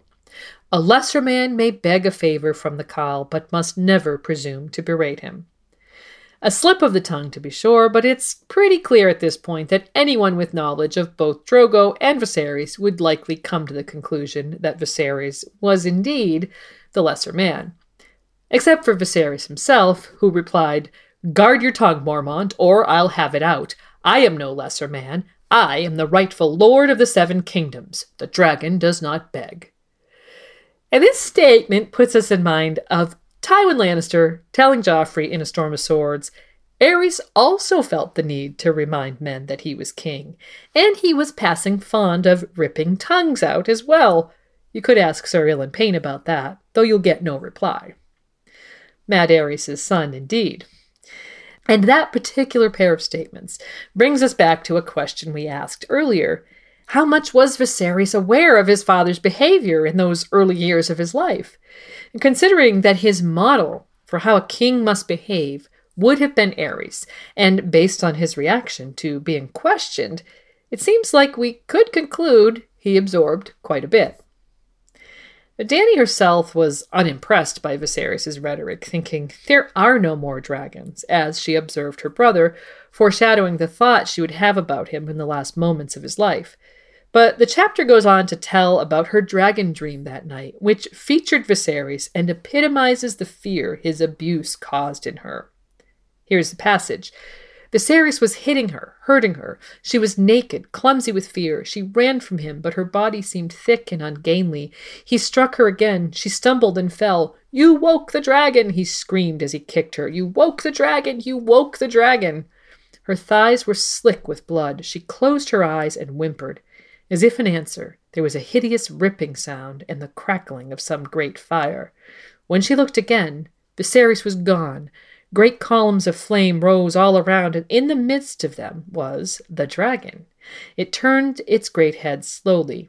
When its molten eyes found hers, she woke, shaking and covered with a fine sheen of sweat. She had never been so afraid. So, this is the first in an ongoing series of dreams about dragons that we see Daenerys having, several of which include Viserys, Probably no accident, considering his constant threat of waking the dragon, but also likely connected to the apparent Targaryen tendency to have dragon dreams. Which brings us to another question about Viserys. Did he also experience dragon dreams? And could this have been what he referred to when he used that phrase, wake the dragon to his sister. Let's consider the dragon dreamers of House Targaryen's past. Besides Dany, we know about Daenys, the daughter of Aenar Targaryen, who foresaw the doom, and Daeron, son of Maekar, who foresaw the events of the tourney at Ashford Meadow and the death of Baelor Breakspear. But we also see Daemon II Blackfyre, also known as John the Fiddler, discussing his dragon dreams with Dunk in The Mystery Knight. And in that same book, Bloodraven would tell Dunk and young Aegon there have always been Targaryens who dreamed of things to come since long before the conquest. Then in A Feast for Crows, Daeron's brother, Maester Aemon Targaryen, would tell Sam Tarly about his dreams of dragons. I see them in my dreams, Sam. I see a red star bleeding in the sky. I still remember red. I see their shadows on the snow, hear the crack of leathern wings, feel their hot breath. My brothers dreamed of dragons too, and their dreams killed them, every one. So it's stated that among Maekar's sons, both Aerion and Aegon also had these dreams, which led to their deaths. We know that Aerion died after drinking wildfire in a vain attempt to be reborn as a dragon. And we know that Aegon, Viserys' great grandfather, four times over, died in a fire at Summerhall after a vain attempt to hatch dragon eggs. Aemon's statement indicates that these deaths were directly related to dreams about dragons. In light of all this, we've wondered if Aerys' plot with the pyromancers was related to dreams. It's said that, quote, like Aerion Brightfire before him, Aerys thought the fire would transform him, that he would rise again, reborn as a dragon, and turn all his enemies to ash.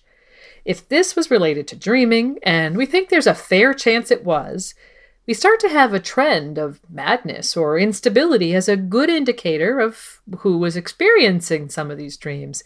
Aerion, Aerys, John the Fiddler, and Daeron can all be said to have been unstable or weak at best, dangerously manic at worst. Consider what Barristan would tell Dany about the dual nature of Targaryen sanity. The gods flip a coin every time a Targaryen is born. We can't say for sure whether these dreams might have caused madness in the more unstable members of the family or whether the dreams came with the madness, though we tend to think it would be the former. However, we can say for sure that Viserys Targaryen exhibited a grab bag of mental health symptoms, including paranoia and egocentric worldview, lack of empathy, grandiose sense of self, and delusions of grandeur, many of which he shared with relatives whom we know or speculate to have experienced dragon dreams, including his father, the so called Mad King. So, could Viserys have been experiencing these dreams? I mean, we'd say he absolutely could have, and in fact, go one further. Just as John the Fiddler dreamed of a dragon hatching at White Walls and misinterpreted it as himself, so could Viserys have been dreaming of a vengeful dragon waking and taking back what it had lost and interpreted it as a prophetic dream about himself. But John, or Daemon, interpreted his dream incorrectly. The dragon that hatched at White Walls was young Egg, the future Aegon V. What if the dragon that woke in Viserys' dreams wasn't him after all, but his sister Daenerys? Considering that her arc during A Game of Thrones has to do with her empowerment, which in the end comes at Viserys' expense, just as Aegon's hatching came at Daemon's expense. We think this is a very possible interpretation. So, as we said, following Dany's marriage to Khal Drogo, which included more than a little of Viserys threatening her with his anger if she failed to please her new husband and jeopardized his bargain, she actually began to come into her own. As they approached the Dothraki Sea, Ser Jorah would tell her, You are learning to talk like a queen, Daenerys. Dany, for her part, tried to avoid Viserys during this journey. He was utterly miserable, struggling to master the Dothraki saddle and as much a fish out of water as it was possible to be. She thinks he ought never have come. Magister Illyrio had urged him to wait in Pentos, had offered him the hospitality of his manse, but Viserys would have none of it. He would stay with Drogo until the debt had been paid, until he had the crown he had been promised. And if he tries to cheat me, he'll learn to his sorrow what it means to wake the dragon, Viserys had vowed, laying a hand on his borrowed sword. Illyrio had blinked at that, and wished him good fortune. And so here we're strongly reminded of Cersei forbidding Robert to fight in the melee at the hand's tourney. Try to command a king what not to do, it seems, and he'll do the exact opposite. Was Illyrio actually using this type of crude reverse psychology on Viserys, or was the consequence of his words simply an accident? We think, for Illyrio's part, that keeping Viserys safe for the time being might have actually been his goal, for once Viserys was out of his immediate control, Illyrio's plot became the victim of a dangerously out of control pawn. Whatever the intent, it can't be denied that Illyrio's attempts to make Viserys stay in Pentos had the opposite effect. But a Khalasar is a dangerous place for a man who doesn't understand the Dothraki. For starters, Dany's status there now exceeded his own, and a man who had no prowess at arms, who struggled to ride a horse, and who failed to show proper respect to Dothraki social customs, could garner no respect. For the Dothraki, respect was earned, not owed based upon one's birth.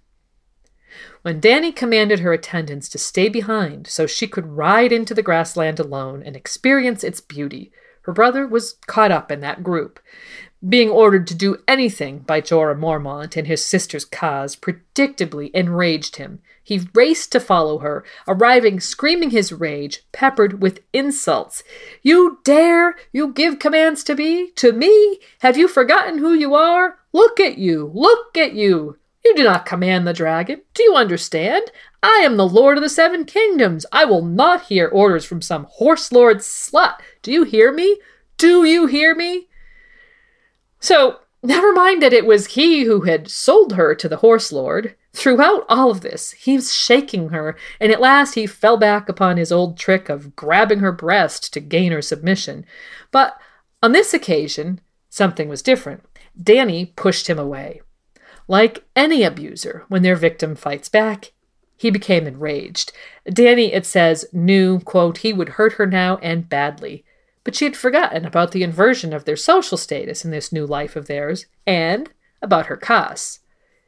It was Jhogo with his whip who caught Viserys around the throat and offered to kill him for the crime of laying his hands upon her. Though Dany declined, Quaro thought maybe Viserys should lose an ear, quote, to teach him respect.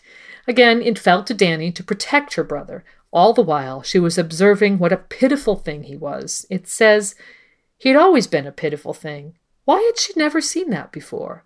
There was a hollow place inside her where her fear had been.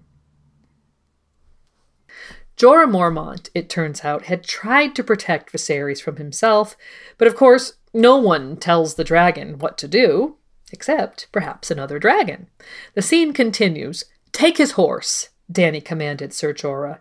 Viserys gaped at her. He could not believe what he was hearing, nor could Dany quite believe what she was saying, yet the words came, Let my brother walk behind us back to the Khalasar. Among the Dothraki, the man who does not ride was no man at all, the lowest of the low, without honor or pride. Let everyone see him as he is.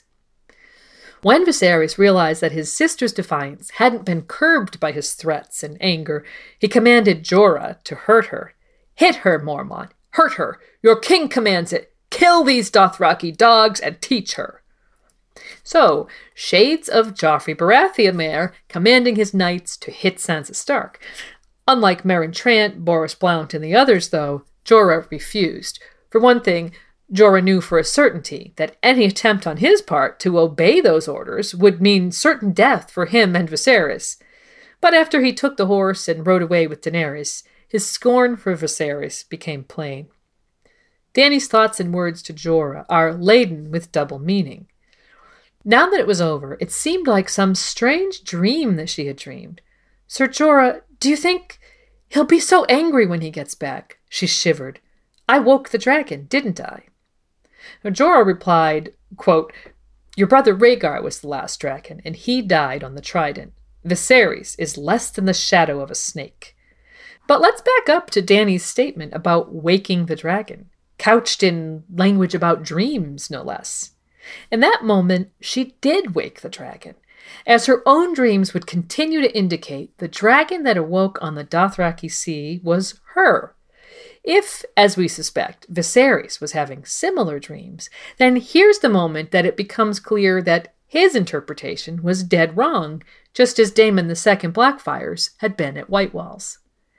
Dany realizes that not only would her brother make a terrible king, but that he was no leader of men.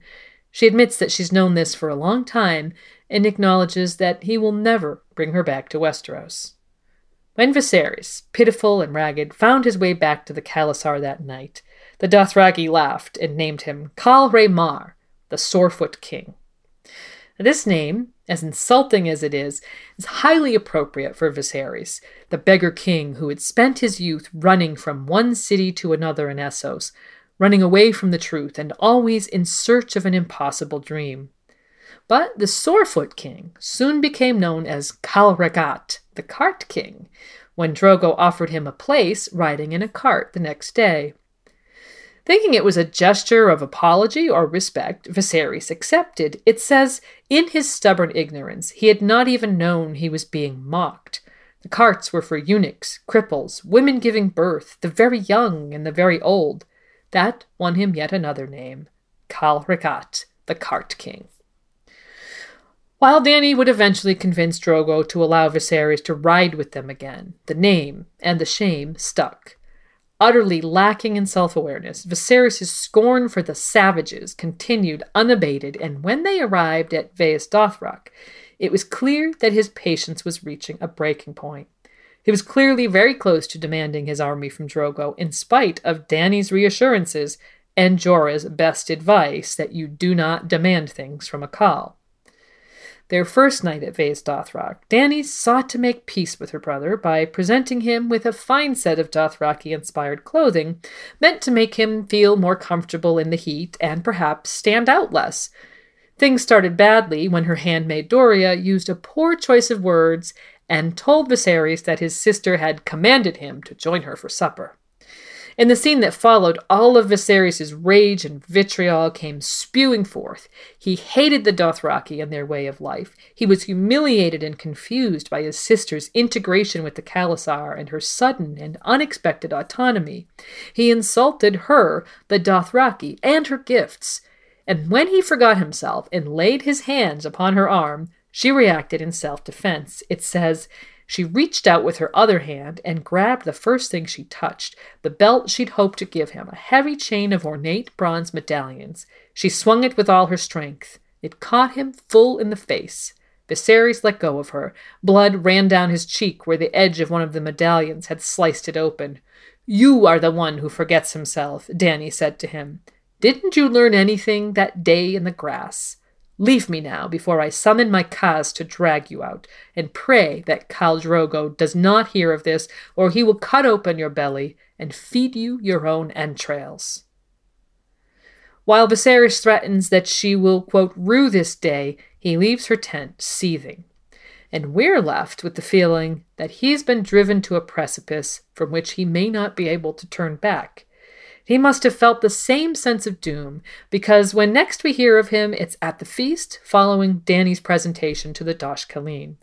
Dany asks Jorah where her absent brother is, and is told he'd gone to the market in search of wine and men. It seems that Viserys had decided that he would recruit his own men there in Vaes Dothrak. When Dany wondered how he intended to pay for them, Jorah revealed that he had caught Viserys attempting to steal her dragon eggs. Up until this moment, it had never been mentioned that Viserys had any interest whatsoever in Dany's eggs, which is slightly strange for a man who Dany remembered as loving stories and lore about dragons, and who was so fond of dragon metaphors. Dany was shocked that her brother would try to steal from her, and while the reader hasn't yet heard the story of him attempting to sneak into her room and take her maidenhead the night before her wedding to Drogo, it comes as no surprise to us in retrospect that he would do these things. The eggs were valuable and a gift from Illyrio. Not only could he make use of them, but he very likely saw them as his due, since Drogo, to his mind, had failed to make good upon his promises. Dany seemed inclined to agree that Viserys should have the eggs. Her brother, she reminded Jorah, was all the family she had. My mother died giving me birth, and my father and my brother Rhaegar even before that. I would never have known so much as their names if Viserys had not been there to tell me. He was the only one left, the only one. He's all I have. But as the discussion turned to Dany's place in the Khalasar and her son's future, Viserys appeared in the feasting hall. Somewhat drunk and utterly uncaring of the Dothraki prohibition on weapons in their sacred city, he was wearing his sword and demanding a place at the feast. When Drogo indicated that Khal Rhaggat was welcome to sit at the back of the room with the boys, old men, and cripples, Viserys drew his sword, in spite of Ser Jorah's efforts to contain him. Advancing on Daenerys, he proceeded to threaten her and her unborn child, all while waving his sword around, to the dismay and outrage of the assembled Dothraki. Now, instead of the eggs, which Dany, in her panic, offered him freely if he would just put his sword away, he was determined to take her back as well, claiming Drogo had broken their bond. In the panic, Dany managed to remain calm and translate what was happening for Khal Drogo. Once he understood, Drogo spoke, and Dany translated, He says, You shall have a splendid golden crown that men shall tremble to behold. And it says then, Viserys smiled and lowered his sword. That was the saddest thing, the thing that tore at her afterward, the way he smiled. That was all I wanted, he said. What was promised? Poor Viserys. Unable to change, unable to escape the trauma that had followed him his entire life, unable to see the truth of what he had become and what he was doing. Dany's heart broke for him, but she stood next to her husband while his blood riders seized, quote, the man who had been her brother.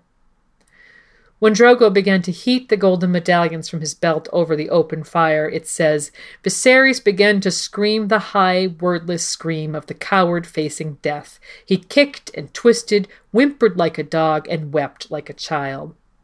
Daenerys didn't look away as her husband gave her brother the crown he had been promised. And up next, in our final section, we'll look at Viserys' death his continuing role in the story, including the impact of his early exit, and how his role as antagonist played out in his sister's arc. At the last, Viserys looked at her. Sister, please, Dany, tell them, make them, sweet sister. When the gold was half melted and starting to run, Drogo reached into the flames, snatched out the pot. Crown! he roared. Here! A crown for Cart King! And upended the pot over the head of the man who had been her brother. The sound Viserys Targaryen made when that hideous iron helmet covered his face was like nothing human. His feet hammered a frantic beat against the dirt floor, slowed, stopped. Thick globs of molten gold dripped down onto his chest, setting the scarlet silk to smoldering. Yet no drop of blood was spilled. He was no dragon, Dany thought, curiously calm. Fire cannot kill a dragon.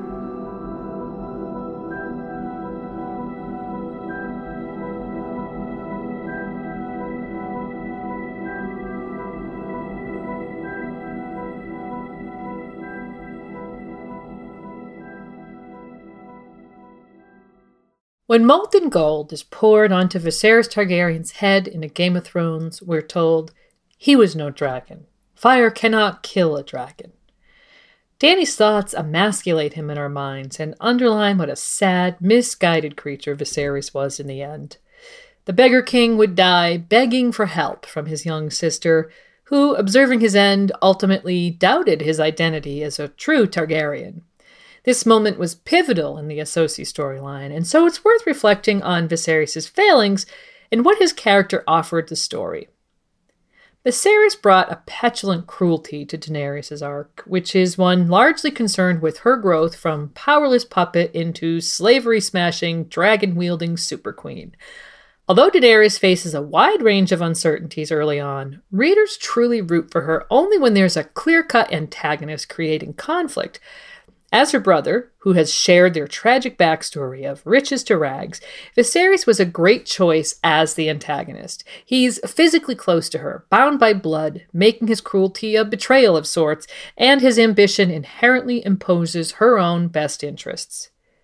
If Daenerys is to return from rags to riches, and by that we mean seize the power, influence, and allies that she was denied at birth, there should be oppositional obstacles for her to overcome along the way that denote both internal and external changes. Early on, Viserys fulfills this role. It was the tension of his domineering personality that provided something for his sister to overcome and thus experience growth.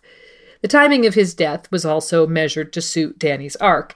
At that point, her character was brimming with potential, and he had long been a fish out of water. Still, in his relatively short time on page, his antagonism and threats cause the reader to feel protective of Dany. This feeling of protection, purposefully cultivated by George, gets interesting when the erstwhile little girl lost begins roasting slavers alive. Viserys had once sold her like a slave too, which Jorah Mormont would point out to her discomfort. Her brother continues to affect her just as he's affected our perception of her. In this sense, he was a perfect foil. He drowned in adversity while she triumphed, and we could trace their arcs intertwining and diverging.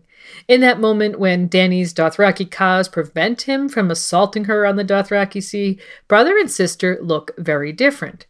She was barefoot with oiled hair, wearing Dothraki riding leathers and a painted vest given her as a bride gift. She looked as though she belonged here. Viserys was soiled and stained in city silks and ringmail. the quote signifies that Dany had integrated into the Dothraki, whereas Viserys thought he was above them, still wearing his traditional Western garb. In short, the essential contrast between them is that Dany was able to change, while Viserys was not. His inability to change was his true downfall in the end, as he failed to adhere to a basic code of behavior on Dothraki sacred ground. Wielding a sword in Vaes Dothrak was always going to end in disaster, and the fact that Viserys clearly created his own downfall here makes his story a tragedy in the literary sense. Although the fact that Viserys was heading down a one way road with the Dothraki might seem obvious in hindsight, for many, it was still a huge surprise when he was seized by Drogo's Blood Riders and given his poetic golden crown. We, as readers, felt another shock along similar lines again in A Game of Thrones when Ned Stark was beheaded. In that instance, George thought it was too obvious of a story if Ned was the predictable hero, scaffolded together with predictable tropes and fantasy cliches. George wanted to subvert our expectations, cause surprise, and perhaps instill in the reader the sense that no character could hide safely behind their plot armor in this saga. We learned with a single sweep of a sword that protagonists in this story are as vulnerable as any other character. We might consider Ned Stark, in hindsight, as a decoy protagonist. The story seemed centered on him to some extent, and then suddenly he was gone, and his children soon filled the void. And in some ways, we have a similar situation with Viserys. The audience was prepared for a protracted antagonism, for him to become more villainous and defy Dany's ambition at every turn. But instead, and to all appearances, the story shed him like a snake discarding an old skin. One thing comparing Viserys and Ned tells us is that heroes and villains get the same treatment in this saga. George is not going around massacring our heroes to lend his story realism and then giving foes an easy break. In story terms, Viserys deserved to die. He had come onto unfamiliar ground, been slow to assimilate, and, like Ned, had been outmaneuvered. It's an even playing field, and it's very smart of the author to punish everyone equally. This might be a grim world, but it's one that readers know is being played fairly in this regard. And so we can compare Viserys and Ned and talk about how their demise engendered arcs of change for surrounding characters. But perhaps calling Viserys a decoy antagonist wouldn't be quite right. Robb filling Ned's boots as an honorable hero is a relatively clear cut substitution, yet nobody really takes over for Viserys in Dany's story. There are certainly foes along the way, but no single villainous figure creeping in her shadow through the rest of her arc. Instead, Slavery fills the void of the villain, which, as we said, is something Viserys subjected her to when he sold her to Drogo. As a villain, Viserys' character spoke to the reader of an overbearing, controlling, abusive family member, and his brand of torment and his petulant entitlement were relatable for a lot of people. This isn't the villainy of magic ice demons or an unflinching eight foot monster, but of one who is lost, disenfranchised, angry, paranoid, and underneath it all, frightened. As unforgivable as some of Viserys' behavior is, we shouldn't forget that George chose to make him vulnerable. The weight of Targaryen expectation is something Viserys struggled with, perhaps as his father did, and his tragic backstory highlights his vulnerability.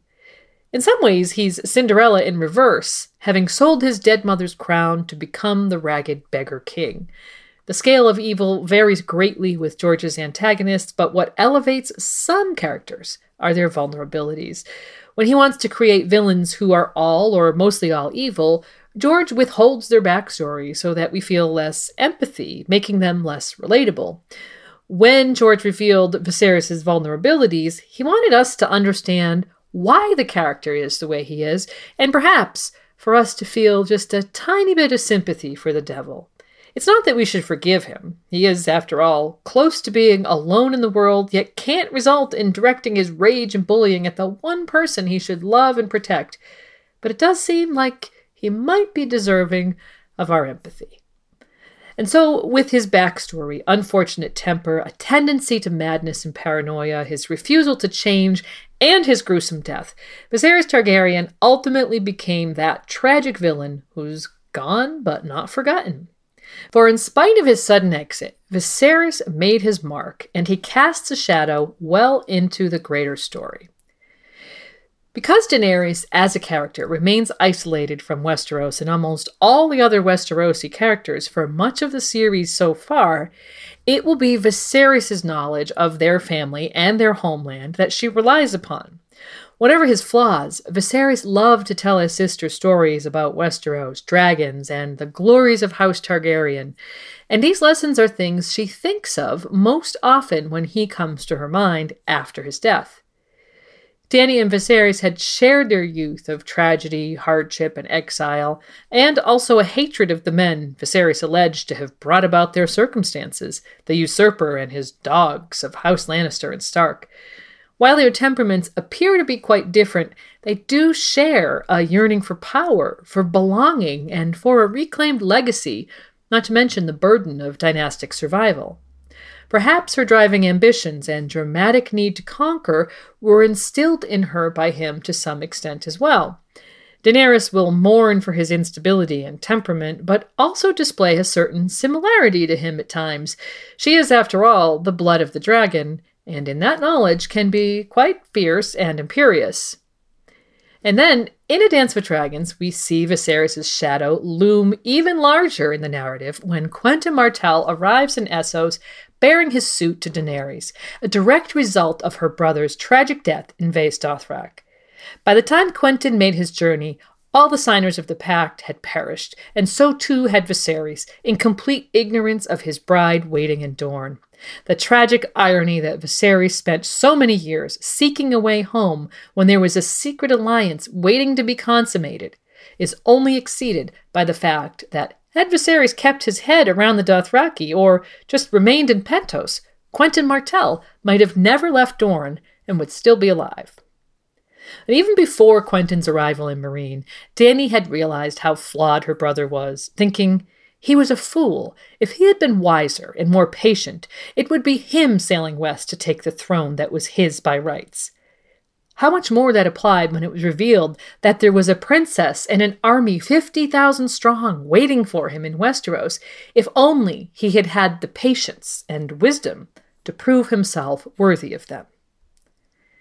In the Arianne 1 sample chapter from The Winds of Winter, and spoilers ahead, Princess Arianne asks Sir Daemon Sand what Viserys was like. She imagines that he was beautiful as his brother Rhaegar was, and wonders about the manner of his death. As was the case with her brother, Viserys' death had a huge impact on Arianne's arc. Her entire life and her relationship with her father were defined by the secret pact, yet she had no knowledge of it until after Viserys was dead and Quentyn on his way to Daenerys. It's interesting that Arianne doesn't seem to realize that the Targaryens were as much in the dark about the pact as she had been, as shown when she thinks, perhaps Daenerys realized that once her brother was crowned and wed to me, she would be doomed to spend the rest of her life sleeping in a tent and smelling like a horse. Arianne's words and thoughts about Daenerys give a huge insight into how Viserys' death might continue to affect Dany's life in new ways when she finally makes her way to Westeros to claim the throne he once called his by right. Arianne asks Sir Daemon, Why did Daenerys let it happen? Viserys was her brother, all that remained of her own blood. The passage concludes with the following She is the Mad King's daughter, the princess said. How do we know? So the brief exchange and the doubt it implies shows just how impossible it will be for Dany to control what people think they know about what happened in the Dothraki Sea. Few, if any, will care what kind of person Viserys was or what the mitigating circumstances were. Most will judge her only by the outcome, and that might be one of Viserys Targaryen's biggest legacies to the story. In the final chapter of A Dance with Dragons, as she wanders alone in the Dothraki Sea, Dany dreams of her dead brother. He appears to her as he looked after his crowning by Drogo, and he is as bitter in death as he was in life. They have a conversation in which she attempts to explain and justify everything that happened to him, and while his arrogance and petulance still shine through, his final words to her encapsulate the purpose of her journey to this place, alone and isolated. Why did they give the dragon's eggs to you? They should have been mine.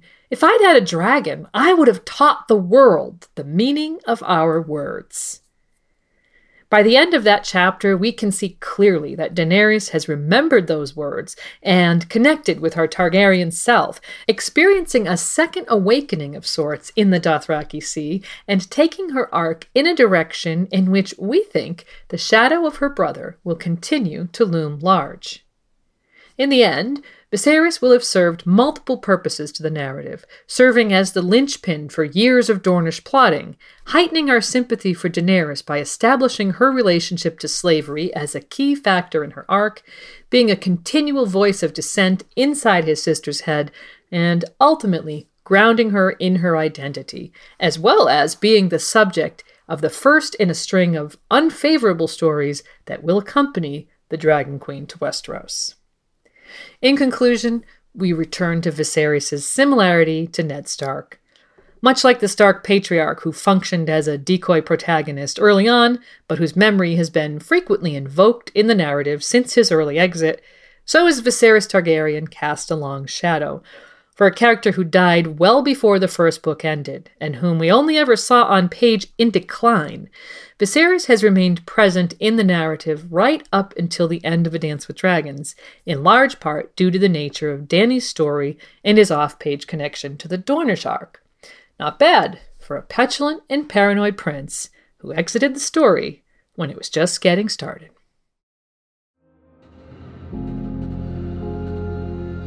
Thanks so much for joining me today, and we hope you've enjoyed our analysis of Viserys Targaryen. We'll be back soon with another episode, but now it's time for us to give credit where credit is due. Thanks to George R. R. Martin for giving us sympathetic villains, and to Kevin MacLeod, Chris Zabriskie, and Kai Engel for allowing us to use their music in our production. And as usual, we'll end today with thanks to our patrons from the Valyrian Steel and Castle Steel levels. If you enjoy the podcast, consider being a patron, and you could be hearing your name here too.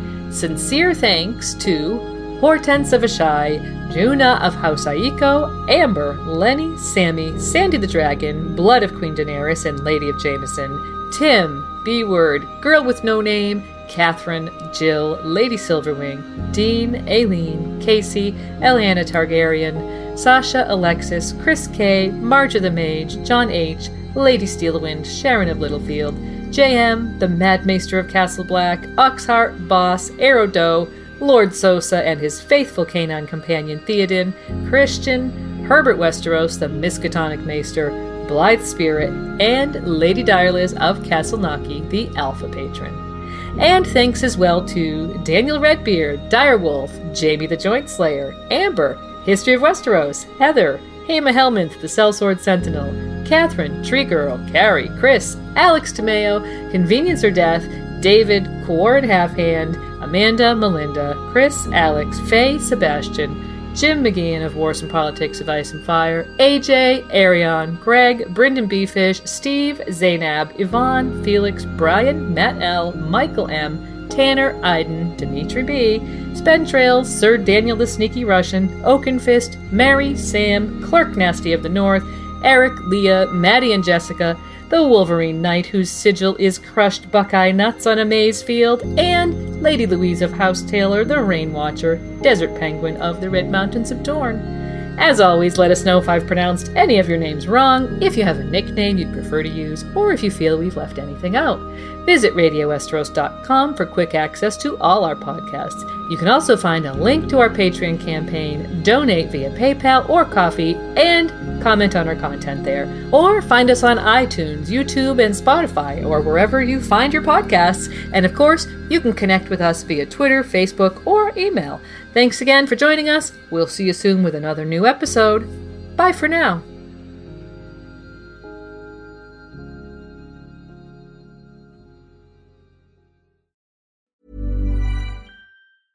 Mom deserves the best, and there's no better place to shop for Mother's Day than Whole Foods Market. They're your destination for unbeatable savings, from premium gifts to show-stopping flowers and irresistible desserts. Start by saving 33% with Prime on all body care and candles. Then get a 15-stem bunch of tulips for just $9.99 each with Prime. Round out Mom's menu with festive rosé, irresistible berry chantilly cake, and more special treats. Come celebrate Mother's Day at Whole Foods Market. Hey, it's Paige DeSorbo from Giggly Squad.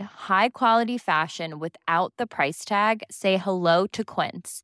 I'm snagging high-end essentials like cozy cashmere sweaters, sleek leather jackets, fine jewelry, and so much more. With Quince being 50 to 80% less than similar brands. And they partner with factories that prioritize safe, ethical, and responsible manufacturing. I love that. Luxury quality within reach. Go to quince.com slash style to get free shipping and 365 day returns on your next order. Quince.com slash style.